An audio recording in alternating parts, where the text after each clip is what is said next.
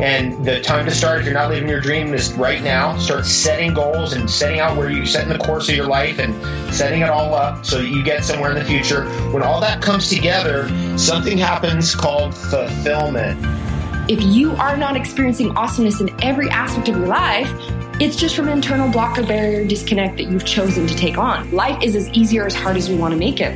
And I got my hands and my eyeballs and my heart around any information I could around holistic healing. And that led me down a never ending rabbit hole of which I'm still spelunking into the depths of. I needed something like ayahuasca to really wake me up because I was very rigid and very stuck in my ways and very structured and controlling. And my first ayahuasca ceremony cracked my ego in a billion pieces. And uh, that's when I believe when you when we really follow our deepest truth, when we really follow our soul, when we really follow our true calling, the universe rises to support us moment to moment to moment. Welcome to the Holistic Health and Human Potential Podcast. I am your host, Ronnie Landis. I'm an international speaker, author of multiple books, an integrative nutritionist, a transformation and embodiment coach, and simply a man who has devoted most of my life to the study, application, and integration of human potential. And it is my biggest inspiration to bring you weekly episodes that will expand your mind, challenge your paradigm, deepen your heart, and help you to embody the greatest version of yourself as I believe you are meant to do something incredible with your life, and this podcast exists simply to support you on that journey. Greetings and welcome to another episode of the Holistic Human Optimization Show. It is my honor and pleasure to continue bringing the most cutting edge and thought provoking information in the fields of holistic health, natural nutrition, alternative healing, personal development, spirituality, and conscious living. This podcast has been providing conversations between myself and the world's leading experts in the fields of research that are contributing to the changing of the planet and providing empowered strategies for how to live life on your own terms and how to upgrade your mental, emotional, and physical health so you can become the single most optimized version of yourself in all areas of life. I hope you enjoy this exciting episode we have lined up for you and it can directly benefit you in your personal goals.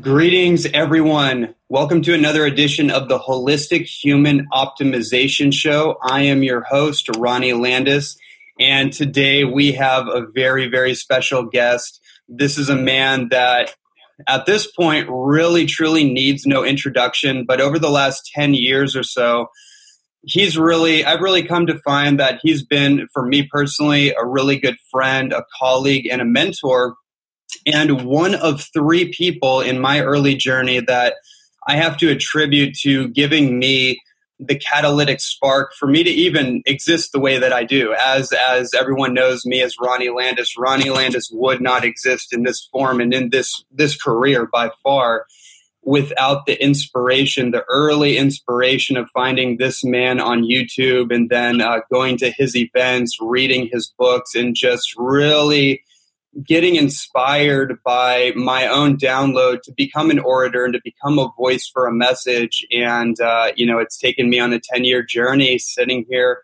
right now on this, uh, this call with this individual. This man is David Avocado Wolfe. And we have some interesting territory to cover. We did uh, two interviews before over the course of a few years. Really amazing conversations. Definitely check those out. But right now, we are uh, we are going to dive deep into some interesting rabbit holes. So, welcome, David. Thank you, Ronnie Landis. That was awesome. I'm in a chocolate factory right now, so I'm going to go with it full gear at the moment. But I may I may lighten the load. We'll see. We'll see how it goes. We'll see how the ratings are. Absolutely, yeah, and uh, you know it's pretty special for me that you are you're coming to us from the sacred chocolate sacred chocolate uh, you know laboratory. I, I, have my own history with that place and and uh, you know steve adler sacred steve adler he you know through through connecting with you and your work i got introduced to him. Actually the first event that i ever went to of yours in san francisco where i got to meet you i met steve adler in his full on rainbow willy wonka gear and he's become a very dear a dear friend and brother of mine as well and uh, just on a quick note, I was talking to my friend last night about you know just longevity conferences and and uh, what that had done for me and how that activated me. And I, I remembered that event, and I was kind of you know I got into raw food and I've been into it for and I got into cacao and everything and I was into it for about six months, but I was really much on my own. I hadn't found my community. In, in that event that you did in San Francisco, some of my closest friends and allies in my life were in that room at the same time. And I remember sitting there in the front row seat with, uh, with my, my good friend Hoy Sauce and I was watching you doing your thing, and I had this moment where my entire my destiny course corrected, and I had this thought: I could do that. I saw you do just just ranting and raving as you do about everything, and I just had this thought like, okay, I, that that's what it is. I I could do that. I could do what he's doing, and then that started me off on this ten year journey doing what I do, and so I have to I have to just kind of uh, you know mention that because uh, you know it's just a it's a really special moment for me. Right on. Thanks. That's that was fantastic event, and um, it's it's always amazing to be doing these events and find out where people really are. Being out with the people is really an interesting life path, you know, because a lot of times we're in one little niche or one little job, and we don't really meet the whole country, the whole world, Canada, USA, Australia, UK. You know, what's going on in South Africa. You know, it's like having that outreach to reach the world it really has a, a, profound impact on you. It does yeah and i remember a moment where you had a bag of cacao beans and you threw it in the audience and me and hoy's hands went up and we both grabbed it and we almost got into a little scuffle fighting over the cacao beans. I just remember that. That was a fun time. Um, but you're, you're right you know these live events are so powerful because in our day and age of social media, it's so easy to get stuck behind the computer and be kind of be kind of like an armchair scientist or an armchair nutritionist and peddle off information. But it's so different when you're actually seeing what people are going through and the type of people that show up at events and the people you meet. You really get a, a real deep empathetic connection with what people are going through. It's it's you know it's deep and profound. And you know basically our our civilization suffering from ignorance because we don't have the experience of actually meeting the people on the street and what their real issues are. And uh, and for that reason we get wound up in all these ideas and fanciful concepts that have nothing to do with really reality and like you know healing and getting these people a, a good life and you know getting those parts of our civilization sorted out. We're, we're a lot of times we're we're in mental realms that are just completely constructed. They're not actually real. Um, and so the live event, getting back on the street, doing random things. Like last night, I went to a show in in Marin County. I never go out to shows, but I was like, I'm doing the random thing tonight just to get out with the people and in the mix of everything. It's got to be done. Yeah, absolutely. And I appreciate you getting it done. And, and, that actually starts me off in the first thing I'd like to talk to you about. Um, a great way that I want to open this conversation is my own perspective, which is, you know, since you've become insanely well known in the world through social media and accumulating over 14 million Facebook followers, I don't actually think most people really understand who you are in terms of your history and the depth of experience in the health and wellness space during the inception of the modern day raw food movement prior to the internet your involvement in many healing centers and retreats worldwide, the over 3,000 live events you've done in your career. And in all honesty, without you, we would likely not have the health food and superfood movement we have today. Yay, thanks. um, it's, you know, it's like, it's interesting because, you know, people find out about me, you know, the first time they ever heard of me was on Facebook or something. And and just the you know the perspectives and both appreciation and arrogance of our civilization is really crazy. Like you know we didn't really know until social media came around like really kind of where everybody's at. But like the phenomenon of trolling, haters, that whole phenomenon is just very interesting, like what it means and what it means to our mm-hmm. civilization. And and basically what's happening is is that we're realizing more and more that most people are just basically they're in a fundamentalist belief system. So they get a certain few ideas in their head and all of a sudden it's like that's the only way that's their that's all the evidence that's it and that becomes the the way or the religion. And one of the things that's great about traveling is that breaks that down. One of the things that's great about working in different healing centers is it breaks that down because you realize there are different modalities of healing. Certain things are right for certain people um, if somebody has in their mind that they absolutely have to see a doctor or they're going to die it's probably good to get them a doctor. You know the psychology of the whole thing is just amazing. So it's you know just interesting to me that all of this phenomenon that we now know um, through social media was unknown to us 20 years ago completely unknown. We, we had no idea of the fundamentalism that's going on. And uh, you know as you know I'm, I'm very keenly aware of scientism fundamentalism and what that means and, and where it's where it's taking us it's like science can do anything. We'll destroy everything, wreck the planet, turn it into a trash heap. But it's all fine because it's science. You know that kind of stuff. It's just it's just outrageous, and it's coming. It's actually coming to a head. Mm-hmm. Yeah, no, th- this is actually the perfect segue because I do have a particular context and a question that I want to get across to you that is very specific to this point. Um, you mentioned the word scientism. Obviously, scientism and science are two completely different um, they're two completely different terms with two completely different definitions. And I think you're going to appreciate this question. It's kind of a big question, but I, I contextualized it a little bit to lead us into uh, elaborating elaborating basically what you're saying for everyone and translating it because this is the biggest deal of our time. Um, and so to, to kind of just ask the question essentially, I want to dive into your feelings and perspectives on Rudolf Steiner for a moment um, because I because of you almost eight years ago I became conscious about who this man was and the immortal work he left behind in the world.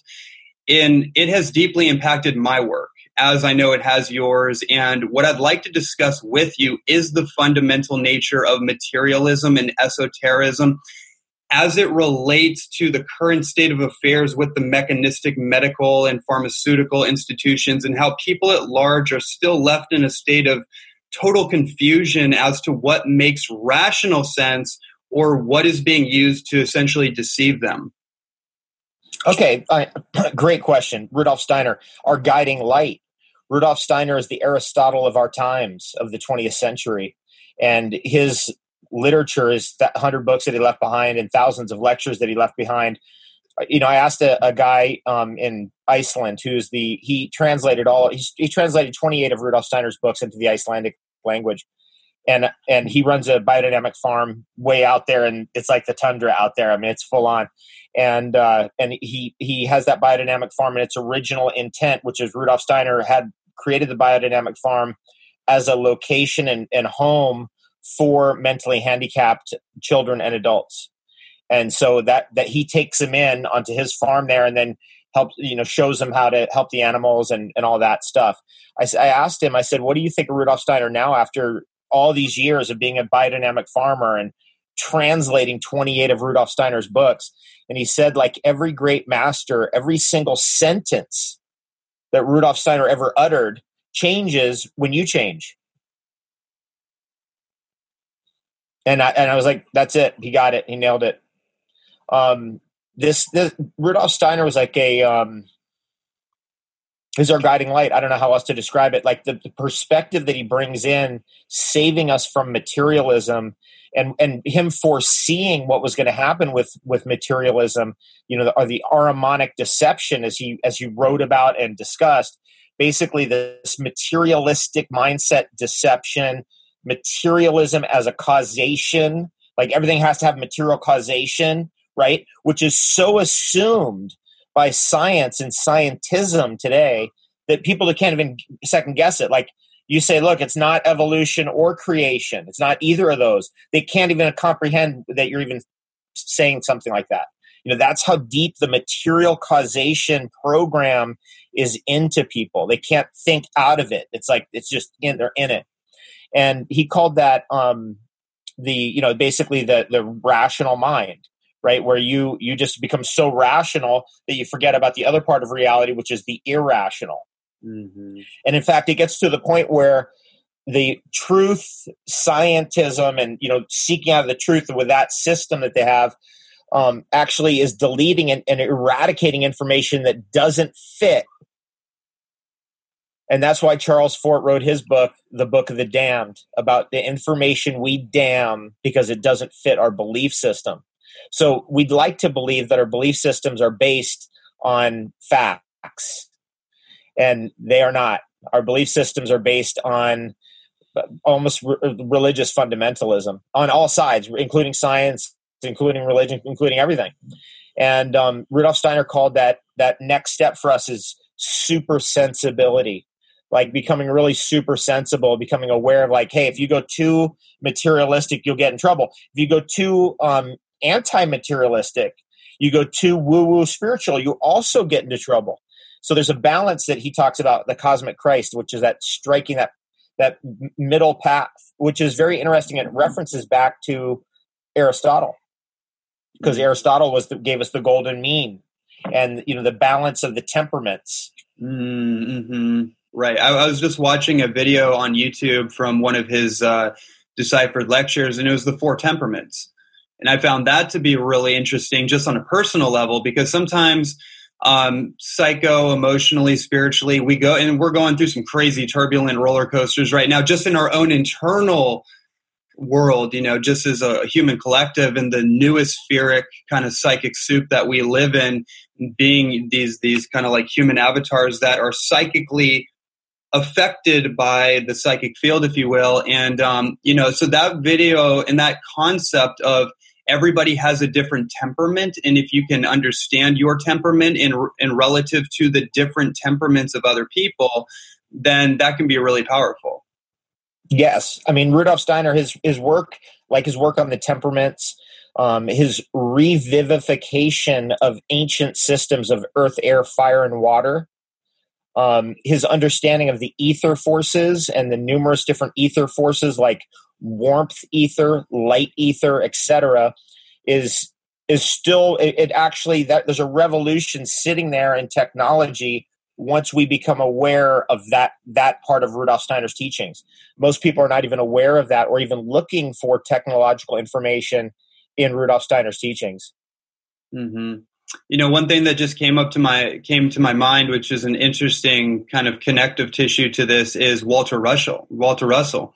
And um, yeah i was talking to to michael beckwith actually a few months ago on the show and i brought up this fact because i know walter russell was a huge uh, mentor to him um, from a distance obviously but I was reading some of Walter Russell's books and I really dove into it. And you know, it's really interesting for me personally. I, I, don't know if it's interesting to anyone else, but I found out that Walter Russell was born on May 19th and he died on May 19th and my birthday is May 19th. I found oh, that interesting. Strangely, just one of those eerie things and I picked up that book and, and essentially what I'm getting at is that there is a phenomena that each one of us is guided by some kind of force. There is a different there is something beyond the material veil that is almost like guiding us to our destiny if we're able to pierce through the veil. And one of the great quotes that I love from Walter Russell, which you you, obviously love because I hear you say it all the time, which is uh, mediocrity is self-inflicted, genius is self-bestowed. Well said. The man who tapped the secret to the yeah. universe. I have his whole his whole book collection. It's right around here. In fact, his periodic table or periodic chart of the elements is right here in front of me. Actually, I look at that every day. Um, mm. um, Walter Russell was also very influential in his ability to master certain things for part of the day and then consistently do that. So I've taken that like with the drums. That's all that I've stayed with the drums all these years is because of Walter Russell. If I had never read his books or never heard about him, I would never have stayed with it. But staying with it as a hobby so i give some time to it every single day is like what walter russell did with his ice skating.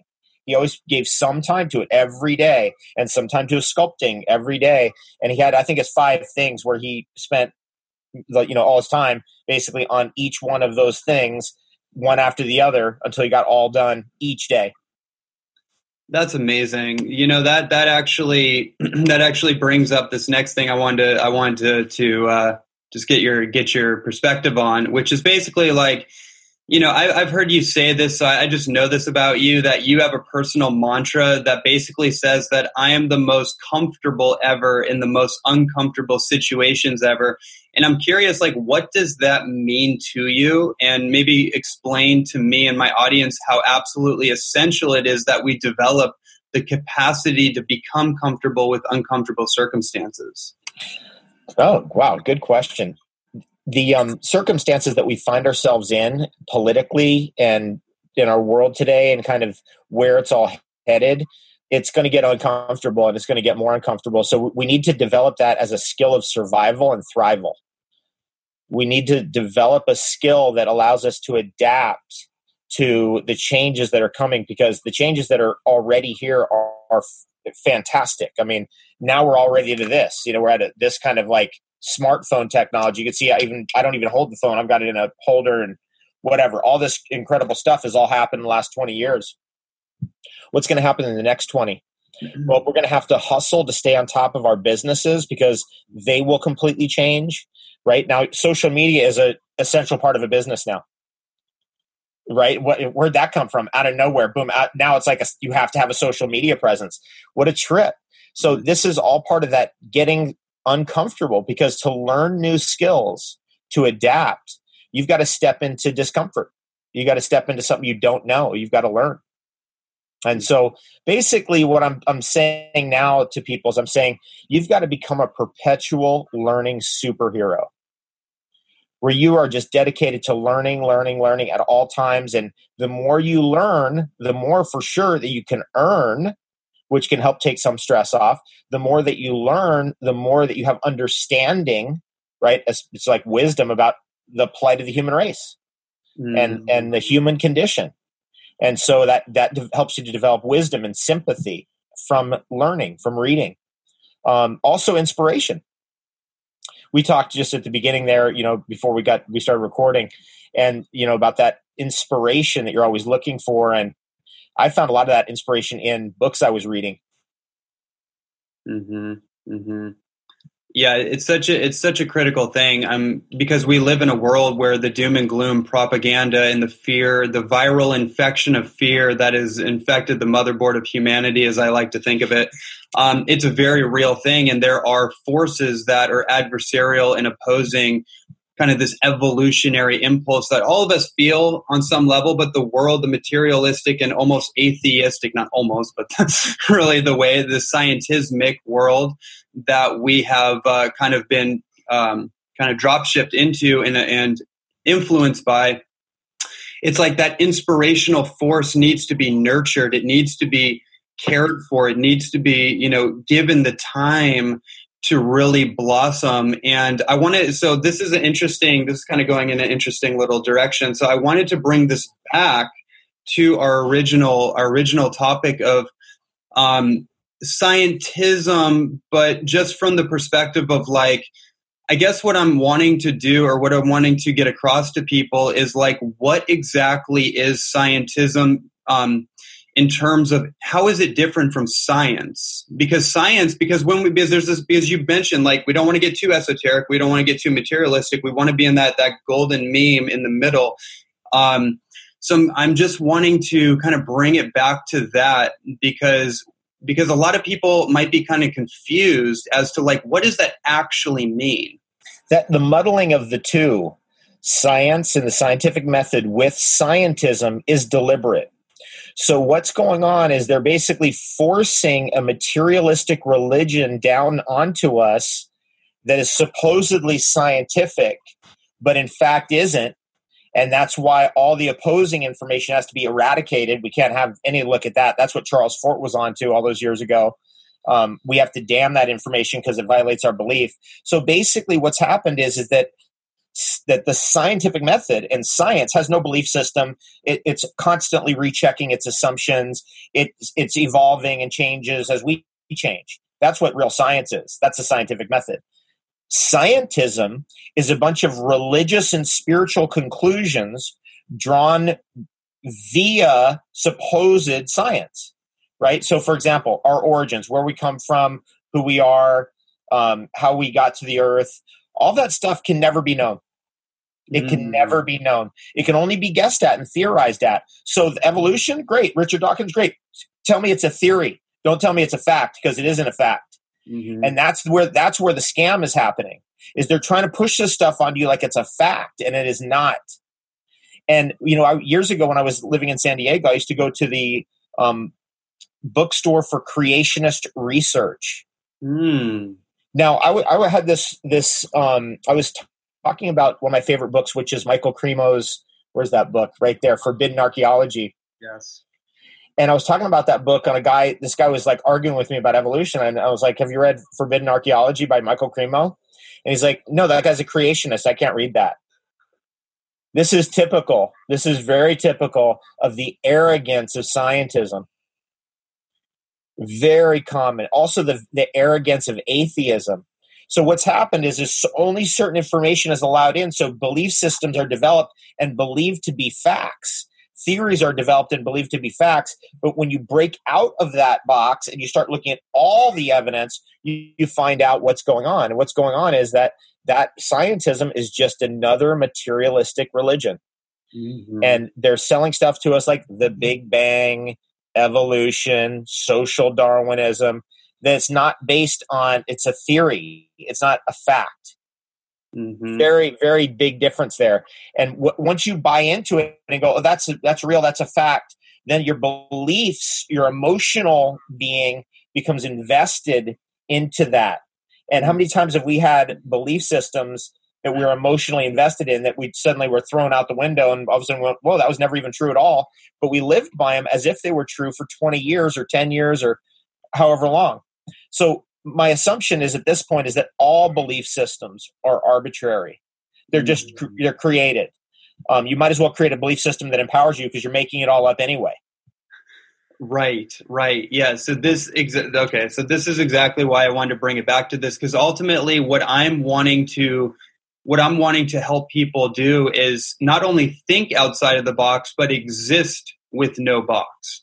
And this is a different concept, right? Because it's like one thing to think outside of a box, but you're still thinking, you're still up here, you're still living within the constraints of whatever your particular societal indoctrination and culture and enculturation is. And that's the distinction because we're so cerebral and we create and fantasize and, and make up all this stuff and live in our head, generally speaking. But it's a different thing to exist out of the box.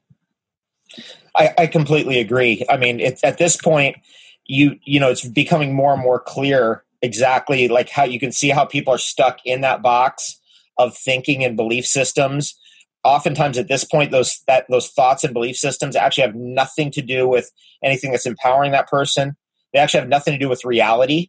Rudolf steiner went berserk on that one. Like he basically said he said the problem today is that people are walking around their minds are filled with thoughts and ideas and concepts that have nothing to do with reality. Mm-hmm. Mm-hmm. And that's really true. It's you know if you really think about the abstractions of our mind versus the physical world of like nature right? We're so far in an abstraction about what even nature is because we don't even live in nature. We're living in cities most of the time. Mm-hmm. not everybody but you know the lion's share of humanity is in a city environment. So when you're looking at that you're like wow.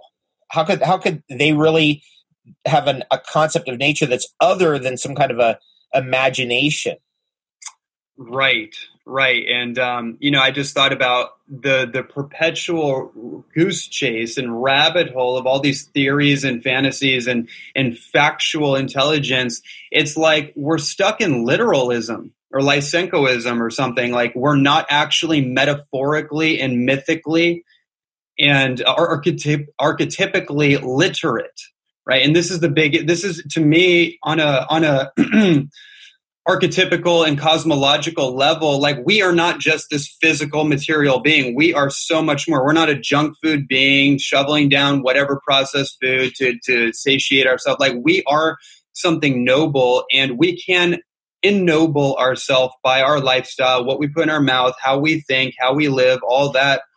And the thing that I've been really looking at a lot more as I dive down dive down the rabbit hole into concepts like the Wetiko virus from Native American spirituality and all these different all these different like Zoroastrianism has the Ahrimanic spell or Ahriman as their kind of version of what we call Satan or the dark the dark lord whatever however you want to think about that the adversarial force that lives inside of us. But you would not be able to recognize what lives inside of you if you were hyper literate, if you're hyper linear, if you don't have a metaphorical or a Jungian type of archetypical concept, which disconnects you from nature.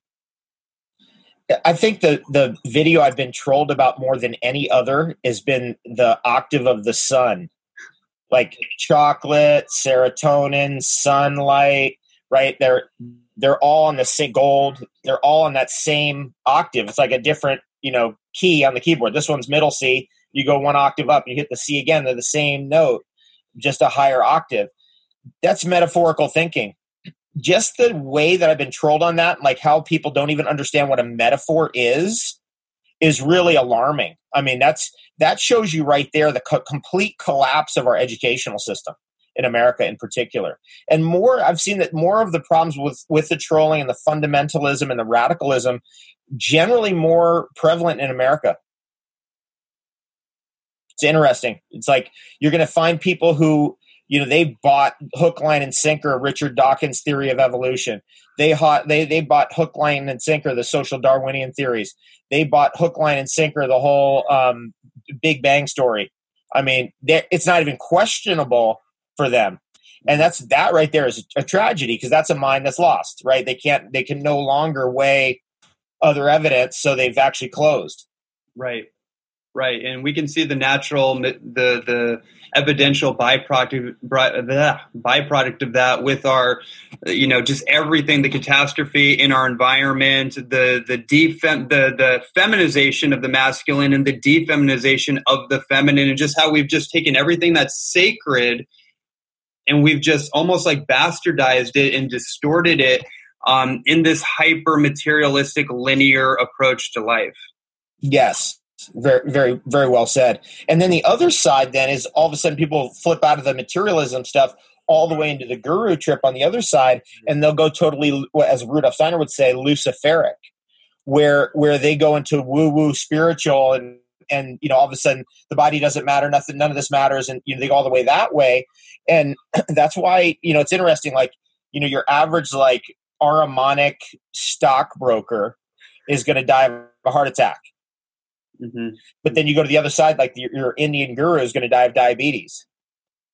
One of them is a luciferic condition diabetes a disintegrative condition and the other is an Ahrimanic condition a heart attack right? Plaque formation hardening mm. acids, mm. buildup of acids, right? Ahrimanic. So that's kind of interesting. So we have to strike that even balance between those two forces in all the aspects of our, our world. Um, and that's why it's good to listen to scientific method.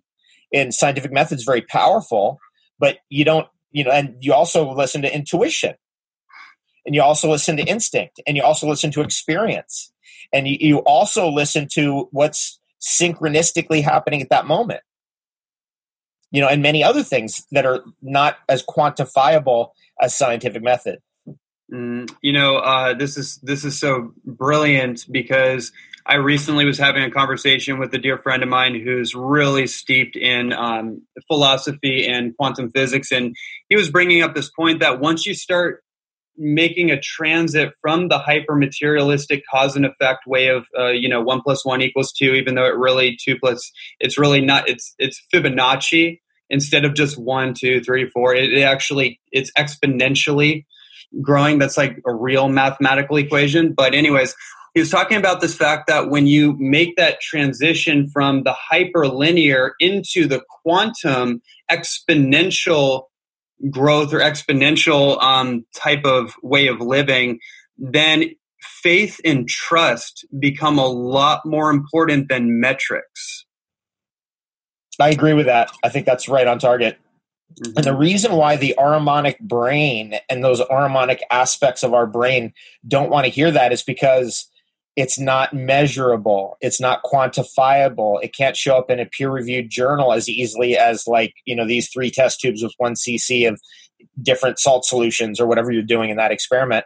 So this is this is what we're we're coming up to is we're starting to come up to the to the real truth which is we are a complete integrated being and scientific method is one way of knowing it's not the only way of knowing and it may not even be the most important way of knowing. In fact, my opinion is not the most important way of knowing. The most important way of knowing is experience, intuition, synchronicity. Those are the most important. You follow those, and, and then you you live the life you want. Um, if you don't follow those, you're, you're going to live a life that you probably don't want. And that's what we're dealing with a lot. Is just the misery. That's what the trolling is the misery of go- of going against the grain of having to work work work work work because evil takes a lot of work right? Because the system we're in is evil. It's basically Ahrimanic it's become totally materialistic. Um, so we have to work all the time work all the time in order to keep the thing rolling because evil takes a lot of work. Mm-hmm.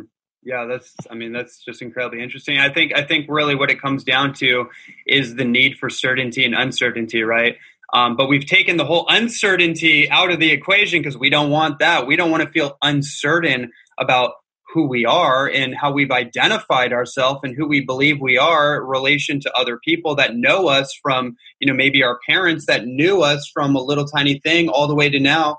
We don't want to make the the the fundamental changes because then it makes us feel uncertain about the world we live in. So we we like we rely on certainty and anything that's going to give us certainty. So we feel certain of what we're doing on this this uh, spinning plane or ball or whatever the heck this thing is this this planet spaceship as buckminster fuller talked about. And uh, yeah i'd like to just kind of touch on that before we we uh, digress. This whole principle of certainty and uncertainty it's a brilliant concept. I first heard about it from Tony Robbins, and he talked about these mutually opposing needs. And this is a very Steiner like concept, and it's also Aristotelian that we can have forces. Actually, what Rudolf Steiner says there's forces underneath reality that are opposed to each other. And certain forces can dominate over other forces for periods of time and change the laws of nature and then uh, that other force will dominate again, change things back to some other way. So the laws of physics and nature that we assume are forever, we don't know if they're forever because we haven't been here forever. We don't know. We don't have any data. So the, the assumption is scientism, right? But anyway, getting back to, to that point, the, the certainty and uncertainty has to do with these fundamental aspects of life that make life great. You want to be certain most of the time.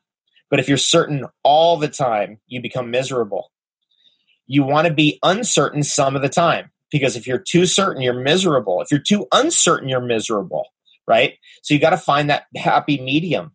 And generally, when people are too uncertain, there's too much chaos and too much random stuff happening, they want to nest and sort things out from a, a point of power like a home or a location where they can camp out for three months or a year or whatever.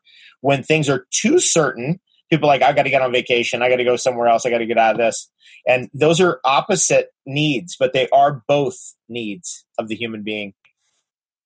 Yeah, beautifully, beautifully explained. Um, I, I, feel the need, before we dive into your book, I feel the need to also bring up the conversation about the pharmaceutical industry because I I kind of hinted at that in relation to this this Ahrimanic, deceptive, materialistic, atheistic model. Because as you and I and many of our contemporaries know, who study Chinese medicine and Taoism and Ayurveda and shamanism, and who have done many medicine ceremonies and gone down deep down the rabbit hole of our own our own soul, essentially, we know a little bit different than the the basically the bad herbalism of the medical system, which is basically like inferior herbalism gone wrong, where it's all just like medicinal herbs. But oh, wait a minute, there's no actual herbs, it's just chemicals, but they're kind of using an inferior herbal system to basically describe or to ascribe uh, uh, you know chemicals essentially so i kind of want to just i just want to bring that up as it relates to this topic around vaccines and and pharmaceuticals et cetera et cetera and how that relates to everything that we've already discussed Well, uh, any like one size fits all can never work for the human race. Rudolf Steiner said that there are as many humans as there are diets, and there are as many diets as there are human beings. Um, that the one size fits all vaccine, the one size fits all pill, the one size fits all surgery, whatever, is not natural, unfortunately. And statistically, you're going to have people that fall out the sides. And this this lie that we've been told that no, these things are safe and effective for everybody is not true. And then then the attempt to cover it up after it's been proven to not be true and the and the whitewashing and the changing of science and the disturbance of the peer reviewed science in order to have corrupt science dominate it's going to all eventually bring the whole house of cards down. It's going it's inevitable. Mm-hmm. And it, it's basically has to come down anyway because big pharmaceutical companies giant medicine the big hospital chains they are unfortunately totally bought into the materialistic agenda, the materialistic explanation of everything, and materialistic causation. So, meaning that there can't be spiritual causes of illness, there cannot be emotional cause of illness because that's not material. So, we can't even look at that, right? And this is going on; it's rampant. Um, I was just listening to a doctor last night, Dr. Cowan, and he was uh, discussing Rudolf Steiner's position on the heart not being a pump. And this this is a guy who had worked with cardiologists, done heart surgeries, done emergency room surgeries, everything for years. And he's like he's like it is known for people who open up people's hearts, you know, during a heart attack or you know heart bypass or whatever, that over eighty percent of the hearts of people when they open them up that are supposedly occluded with plaque are not. They're not occluded with plaque. Um, the heart malfunction had a heart attack because of electrolyte imbalance because the heart lost electrical charge through it, so it built up lactic acid and couldn't discharge lactic acid like your legs do. You know, after a while, you can get the lactic acid out. It's one of the main reasons why we need electrolytes, especially magnesium and potassium for the heart, because that will cause a heart attack. If you lose those electrolytes, that can cause a heart attack. And and he was just talking about how you know, because the interviewer was like, well, why don't you tell people about this? And he's like, you can't tell people about this because you'll be isolated in medicine then they'll come after you and they'll take your away your license and the whole cascade of, of problems begins. So when people say like well if it would have been this way we would have heard about it. You, eh, you would have heard about it if you look but you, it's you're not going to hear about it on the nightly news or you know you're not going to hear about it in some cursory you know post on the internet because you have to dig deeper. And that's what reading and learning is about. It's about digging deeper and investigating more. So we're not just buying into the surface stuff Mm. That's where all innovation occurs.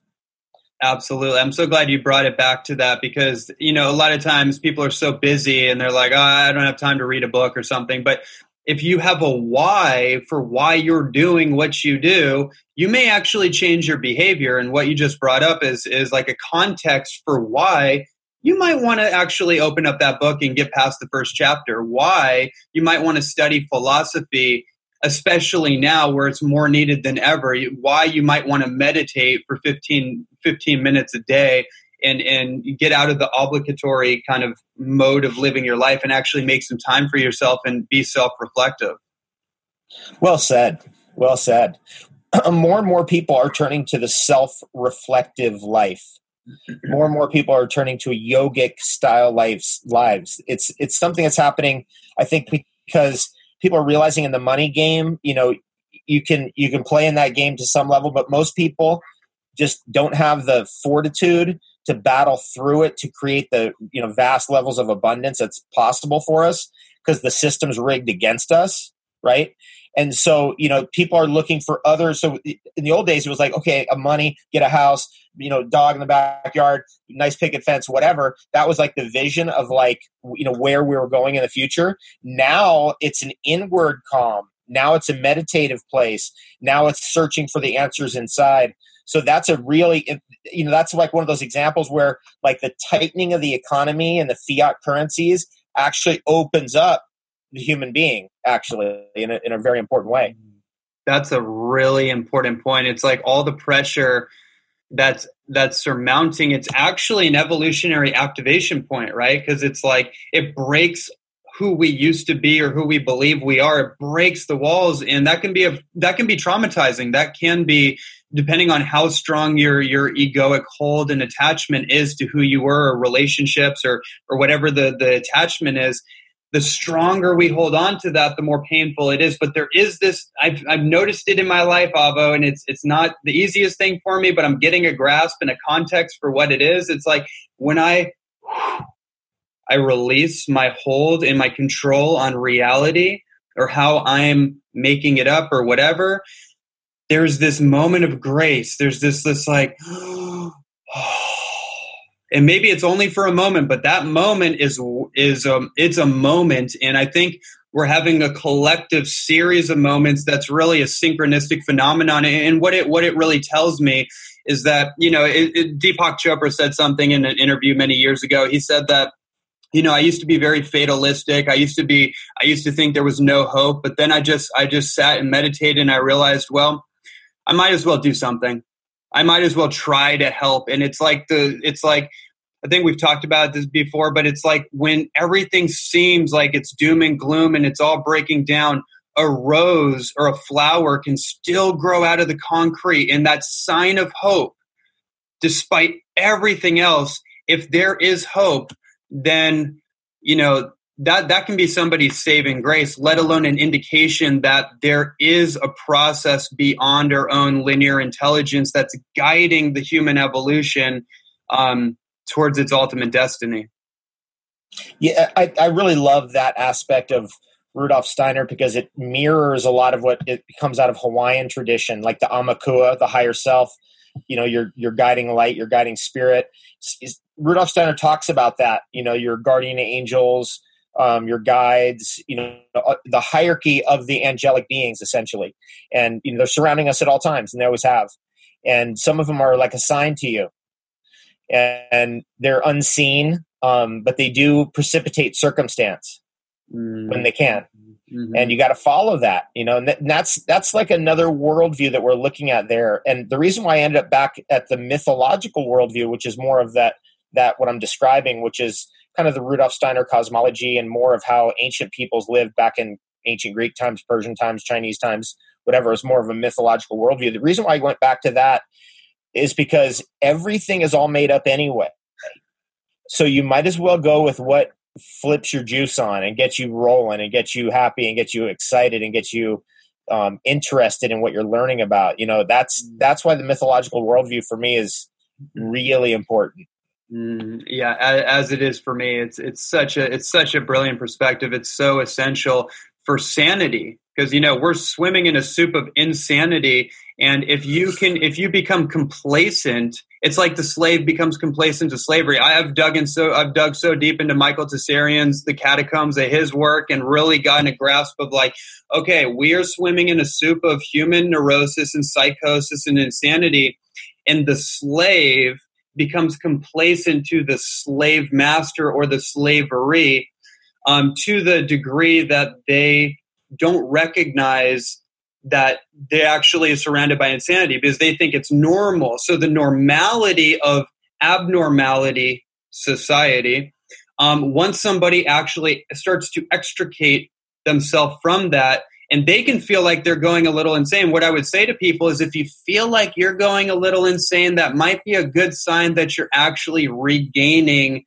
your sanity. Well said. I agree. It, it, it, we live in an insane world. I mean, we've polluted everything. Dumped in my book, Beauty Diet. Boom, finally got it out. Seventy-seven thousand chemicals we've dumped into the environment since 1944. Just think about that that's insanity. That's totally, totally out of control. And is it is it going to help us to dump more chemicals into the environment? Is that because that's what scientism is going to give us?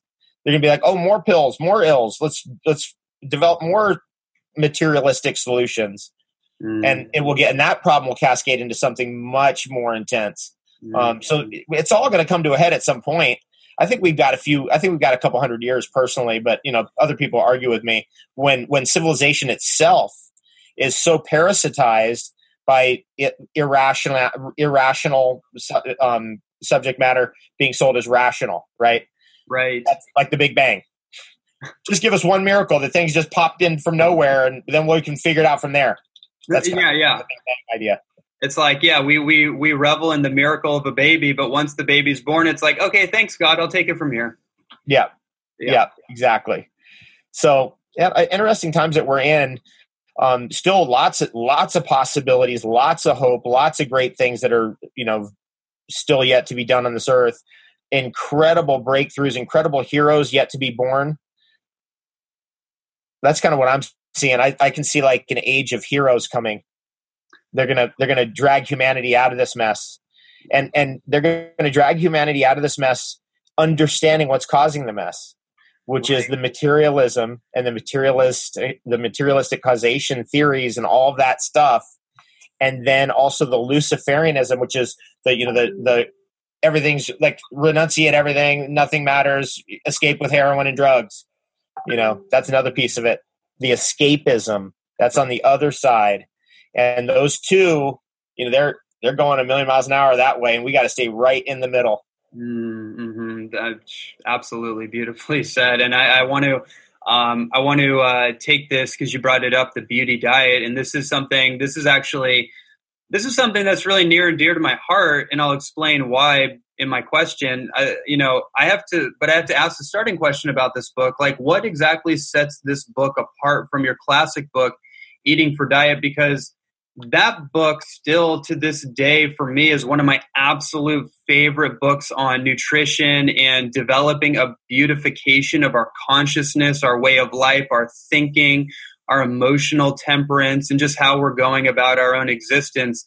Um, and you know that that so i'm curious like how is how has this book evolved over the last 20 years? Like is it how is it different or is it just like a, a complete evolution over the last 20 years when you put out eating for beauty?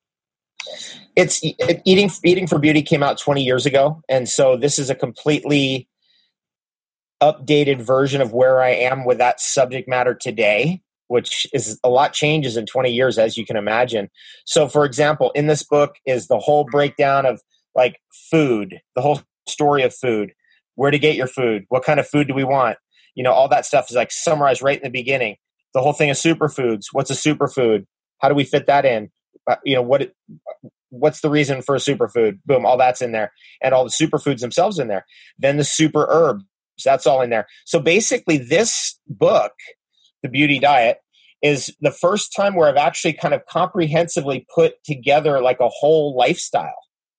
It's really the whole lifestyle it's kind of like a little bit of amazing grace. It's a little bit of eating for beauty. It's a little bit of superfood. It's a little bit of longevity now. It's a little bit of, of the Sun Food diet. It's a little bit of all those things in there, but it's more like this. It's interesting. You know, in the old days, you'd have a book out there and then that would attract people to your uh, retreats or events or they want to get more information.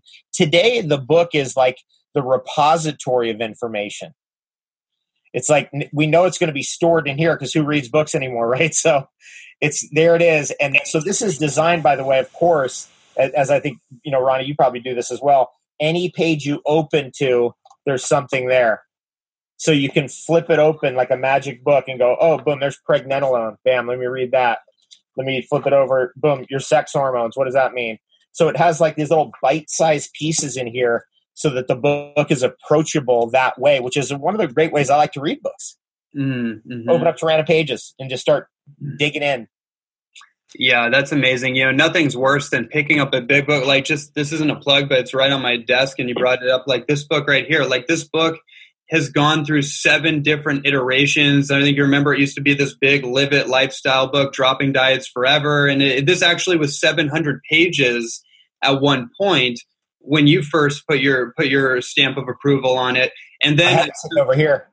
You do. There it is. Yeah, I can see oh, it that's right amazing. Here. Oh, that's that's amazing. Yeah, and I then I decided like I need to chunk this thing down and dropped it 200 pages. But one of the things that I got from something you had mentioned about Mike Tyson when you were talking about writing books is that Mike Tyson, every single punch he pun- he packs all his power. He gives it full intent. And so you were talking about every time I write a sentence, it's got to be intentional. It's got to pack a punch. It, no fluff, no. And that's the worst thing when you pick up a book. It's like, and you really want to get something out of it, but maybe you're not going to go through the whole thing. You want to, like, I always want to get something out of it, no matter what page I skim to, and that's definitely that influenced me in how I write books, and uh, and obviously every time I read one of your the thing I love about your books is I can pick up any book, whether it's Shug, it's Amazing Grace, it's Sun Food Diet, it's uh, it's I'm sure this book too, and I pick it up next week at the longevity conference. I you know I can just open it right up and immediately it's like oh the inverse paranoid, and my literally my consciousness for that entire day is shifted just from opening up the page. I love that about books. Just flip open to a page, get the get the one page download, the two paragraph download. Really recommend that. I learned that way back in the early days from studying success technology and um, one of the speakers, I think it was Mark Victor Hansen, he said, You need to read every chance you can. You're in an elevator, pull the book out, read two sentences, get out of the elevator, go to go on to your next thing. And I really took that to heart. And so that's one of the things that I like to put into my books is that thinking of like, hey, someone's just gonna open this book up, read two sentences, and then put it back on the shelf, or read two sentences, put it back in their bag. So, so it has that punch for that reason, but also this idea of just becoming a reader it's it's becoming more and more powerful because less and less people are reading and more and more powerful books are being written mm. that's that thing about the repository of knowledge right the repository of information so this is now a repository of my whole career this is everything i've learned in nutrition right here it's all you know chunked down into one book Wow, that's that's amazing. That's incredible perspective, and that's hard for me to believe just from the just because I'm I'm probably one of the biggest consummate students of your work over the last ten years, probably in the world. I would imagine because I I created a career out of all this. You know, I devoted my entire life to this, and so for me, it's like I'm just excited to pick up the book, and obviously, I want everyone listening to this, watching this live, to do the same, pretty much like right now. Um, because what that says to me is that you've over all this time you've must have reached a level of refinement of perspective and, and figured out how to dial it into the, the, the essentials that are going to be essential for everyone that's gonna that's gonna take on this knowledge basically yeah as you as you work on whatever it is you know your career your information your book your whatever as you keep working on it day after day month after month year after year you become better at it. You become better. And so after 25 years of of being on the road and working in all those interesting clinics like Tijuana cancer clinics and you know and Wigmore centers and you know all the great places you start to develop like a little bit of a of a knowledge, you know, like a real like you really get it, you know, because that's your that's your path, it's your career. So I, I keep that always in mind that like yeah, I want to get as much in there as possible, but it's never this is not like a closed off thing. Like mm-hmm. this is the mm-hmm. only truth. There isn't any other truth. That none of that business is going on. It's like uh, the frameworks, the stuff that's everlasting. You know, that's a very important aspect of nutrition. What is it that doesn't change? One of the things that doesn't change is a human being needs water. You know what I mean? It doesn't change that much. It doesn't matter where that human being is. There's another one that that is pretty universal to human being.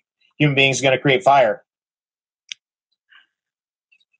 So that brings the charcoal in. Mm-hmm.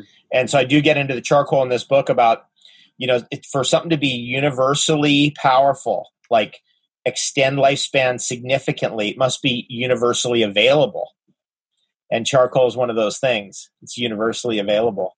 Mm-hmm. And so therefore it has it has this magical property, detoxification property um, that's available to everyone. So that's in alignment with truth.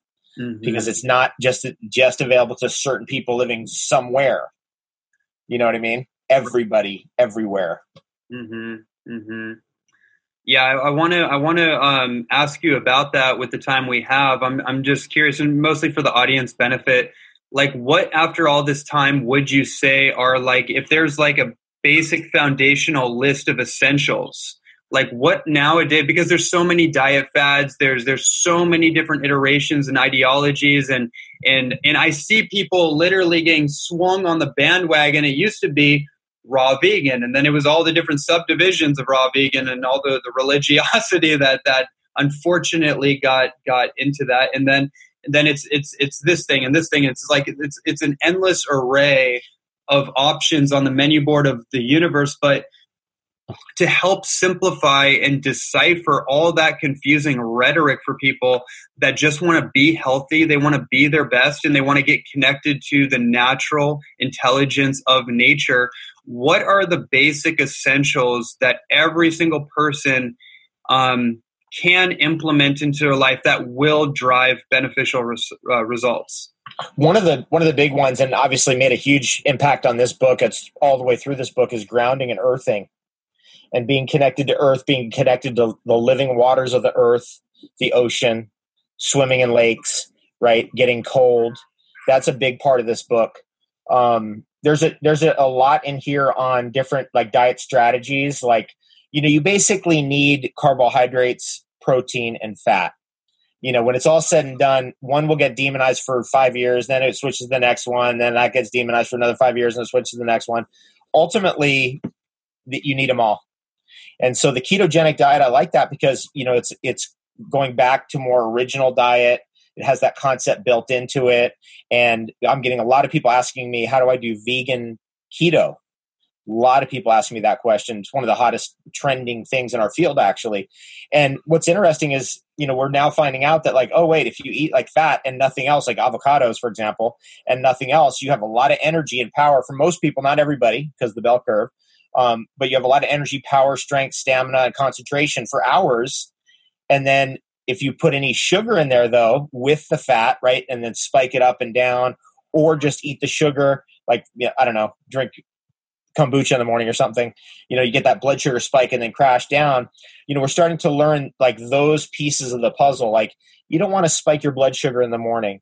You want something that's going to keep you long term with even energy throughout the day when you're fasting, if you take a lot of herbs, that helps a lot.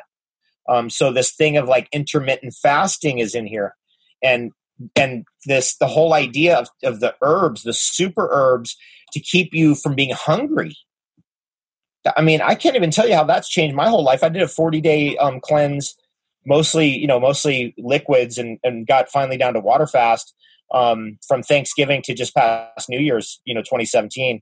And what was interesting is that the herbs if i if i was really really hungry and i was really really needing to distract myself with some kind of food or something and i'm like no i'm not going to the herbal teas the complex herbal teas with the medicinal mushrooms the ho shou wu in there the um Codonopsis root the you know rhodiola whatever was in there and you drink those really rich teas with those herbs in there you're good you don't you, I, I would just forget about it i would all of a sudden forget about food forget about everything so that that's a big discovery and, an important piece to this that I got in here.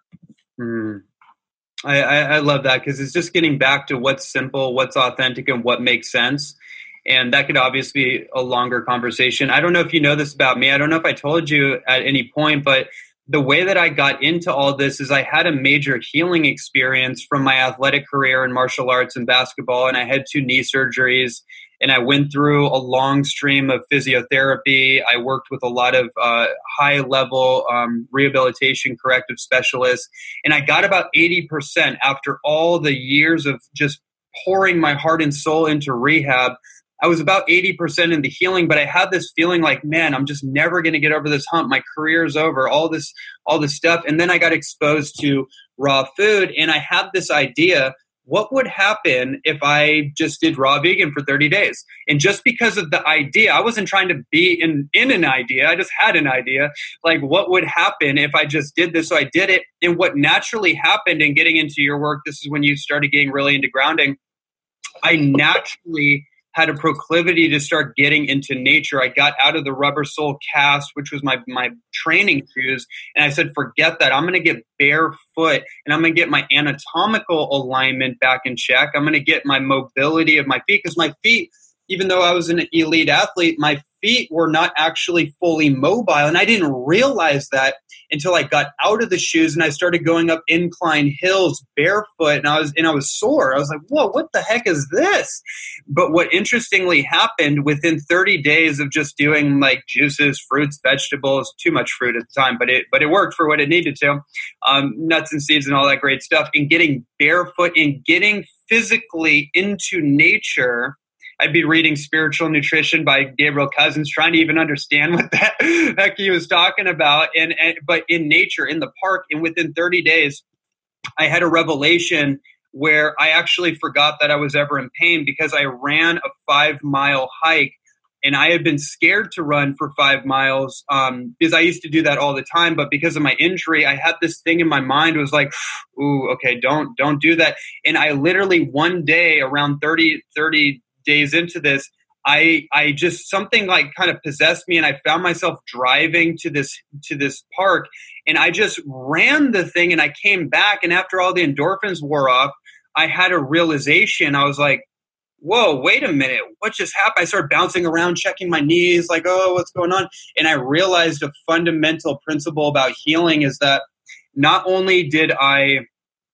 heal myself, but I forgot that I was ever in pain to begin with. And that was the moment I was healed, was when I recognized that and and getting barefoot, getting into nature. That that was the moment my life changed. That was the moment I, I actually diverted from being an athlete as a career, and I said, "Wow, this is something. Is something real is here?" And uh, you know, and, and I had my own healing experience. So, like grounding and getting barefoot and getting into nature. Obviously, the raw foods was critical for that, but it was the access point to connect with nature. And now my connection to nature you know as you know we were talking I'm, I'm back here in kauai. It keeps calling me back. It's a spiritual thing. Like it's given me spiritual fortitude. It's given me a connection to to god you know and the god within me. It's something that um is just I, I just get goosebumps even thinking about it because it literally gave me my soul back if that makes sense makes sense to me um, bring your your soul fully alive into your body because your body becomes alive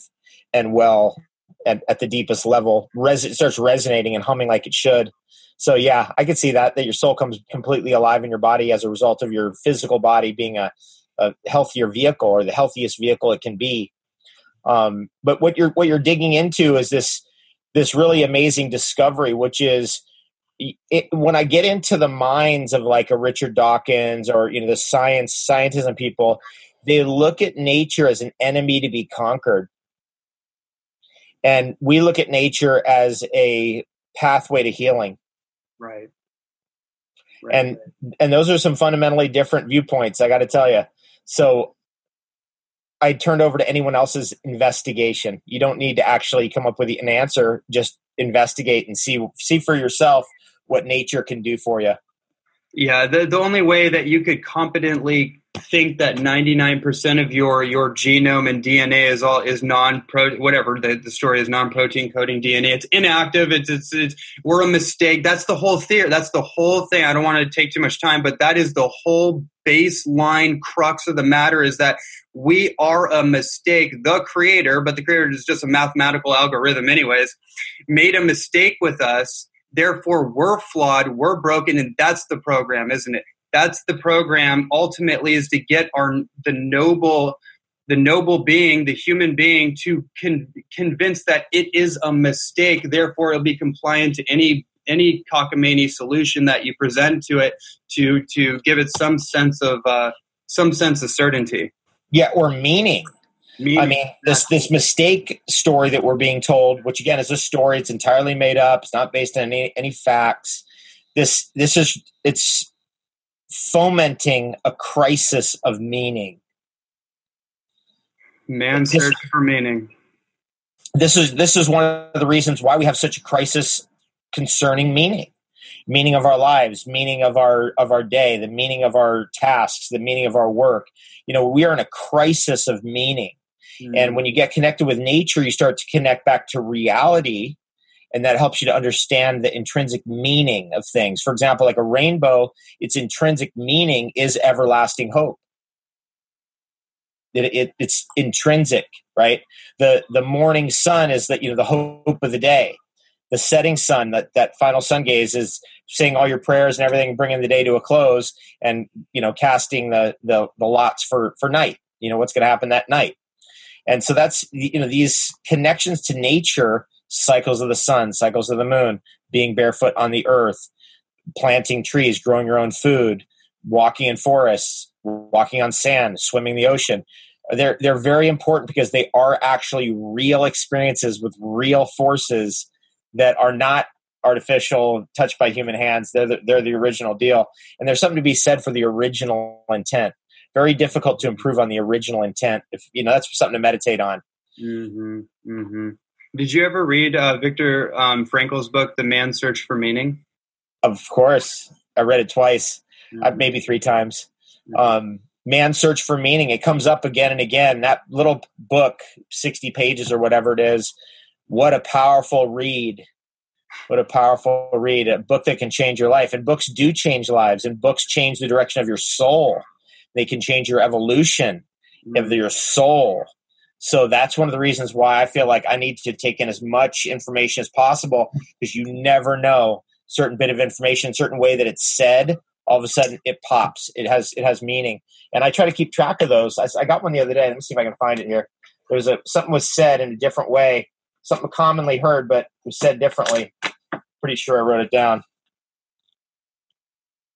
Let's see.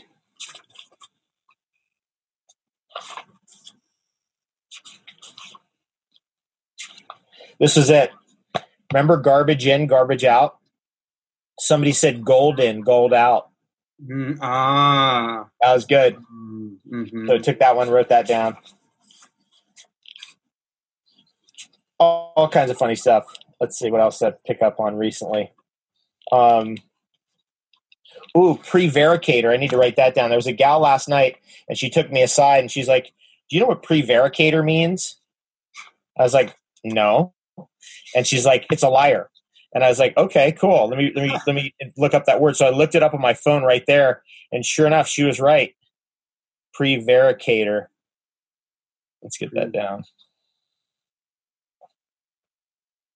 It's a it's kind of a fancier way of saying a liar, but that was you know randomly out on the street. Gal was like prevaricator. And now that's going to fit its way into some kind of lecture, some kind of some kind of thing. Yeah, because I, I wrote it down. and this will feed back later.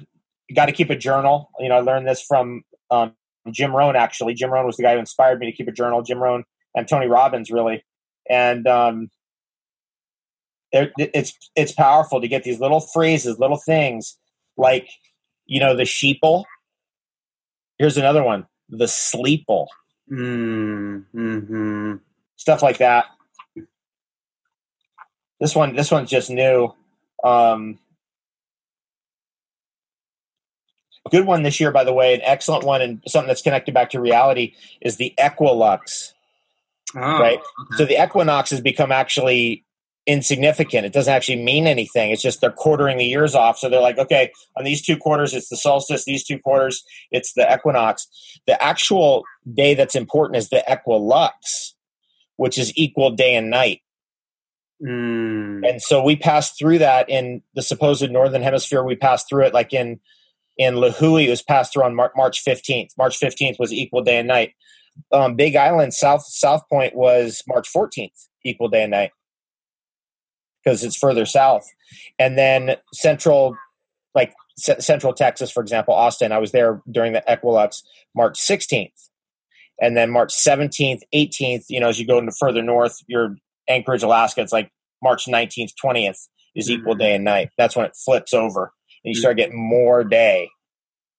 yeah, and you're kind of getting out of the Gregorian calendar, which is totally arbitrary and made up.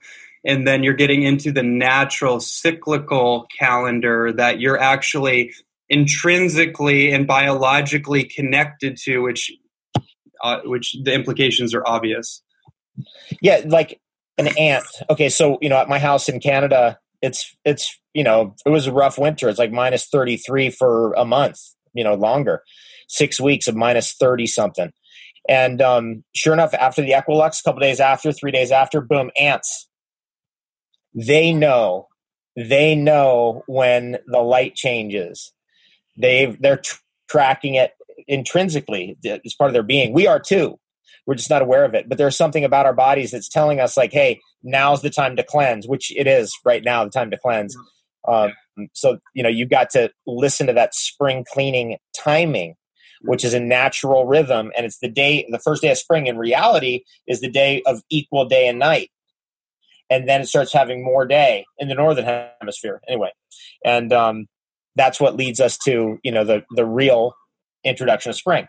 Mm-hmm. We we basically just have to rehaul or you haul out all the old programs and all the old conditioning and basic just as a concluding point to this this whole this whole everything that we've been riffing and raffing on it sounds like to me and i know this is true from my own experience but it, it really appears to me that the game the virtual reality holographic simulation that we are potentially in um, uh, it, the game is about unlearning and unconditioning and uncoaching every single element, every iota that has been imposed or influenced upon us, and recoding and remembering and re entraining ourselves with the meaning and the information and the belief systems that we want to believe in, and we want to be operating this operating system and it's like a fun it's like a choose your own adventure story right? Like bruce lee you know who was my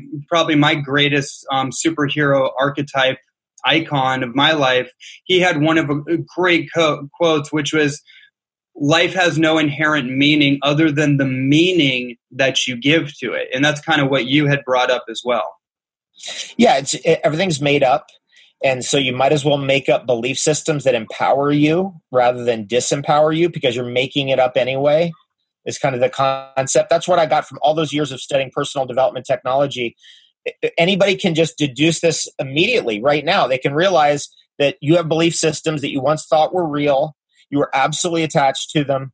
Next thing you know, they got flipped over, upturned. They're no longer your belief systems. So therefore, it's likely, if you look at your history of belief systems in your life, that all belief systems are suspect.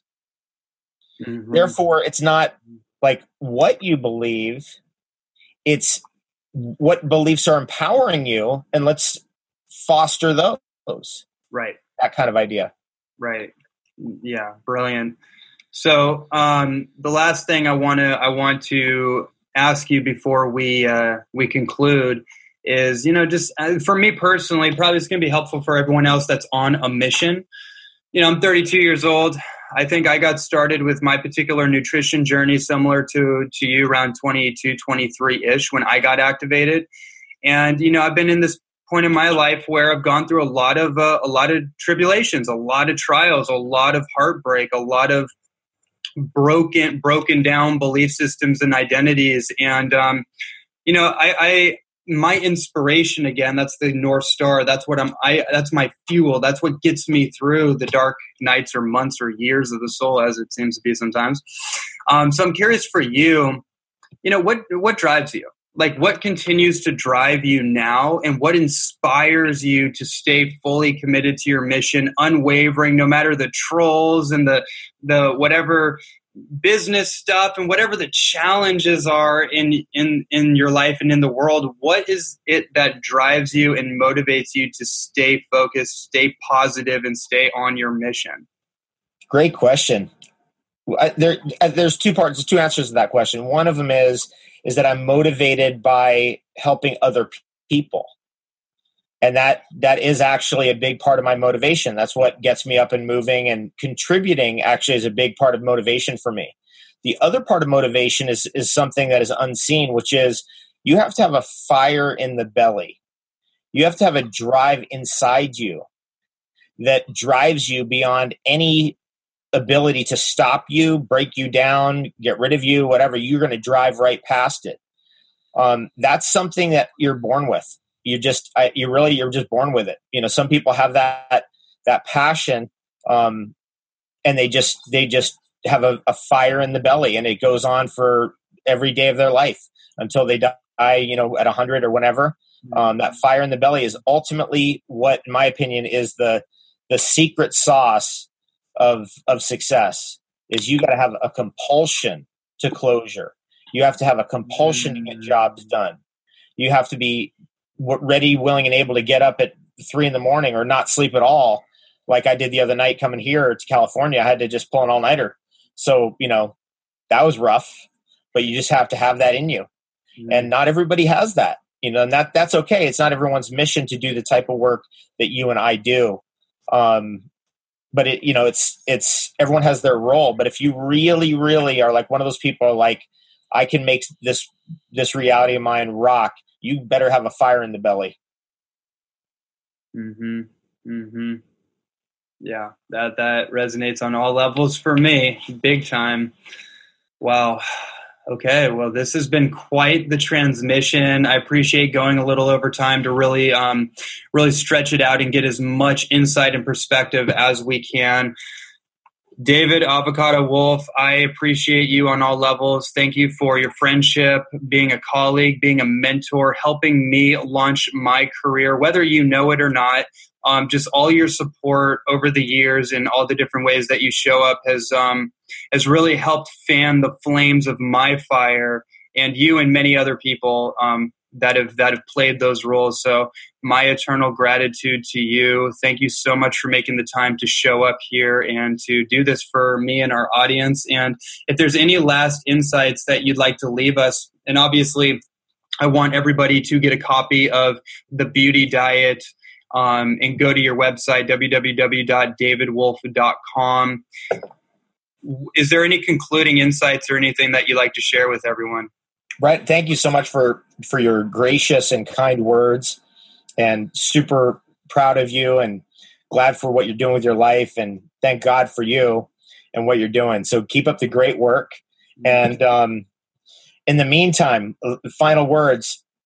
I think this is going to be my last book for a while. I can, I can kind of see that. This, could, I mean, this it's a lot, right? So, final words is I think I'm going to transition more into doing more film and and less books, just because that's kind of where the medium is right now. You know, it's this again. This is the this is a, a, a repository of information. There's so much in here in the beauty diet. And by the way, everything you'd ever want to know about charcoal, charcoal skin masks, brushing your teeth with charcoal, it's all there. I, I think we got it all in there. Actually, when I finally got through the last like version of this book, I was like, we got it all in there. It's it's all there. We're done. We're good. We're done. So very excited to have it out. And um, what else? I'll see you at the longevity conference very soon. And I guess in parting words, the, the number one thing that I'd recommend is for everyone out there to have the best day ever. Beautiful. Thank you so much. And by the way, this is to keep your hair out of the chocolate. So I'm in a chocolate laboratory right now. So if you've been wondering what is this, what this get up is, the glasses I'm wearing are they're basically they polarize the light so that you, a lot of the blue light and disorganized light doesn't actually get through to you. So I learned this from Dr. Mercola. He's like, you need to wear these kind of glasses inside mm-hmm. because the UV light has too much blue light and it's non-polarized. Whereas like sunlight is polarized light. Mm-hmm. Yeah, so, yeah. You just reminded me because I got two pairs of these true, true, uh, or the the TrueDark glasses. I don't know if those are the ones you're wearing. I, this is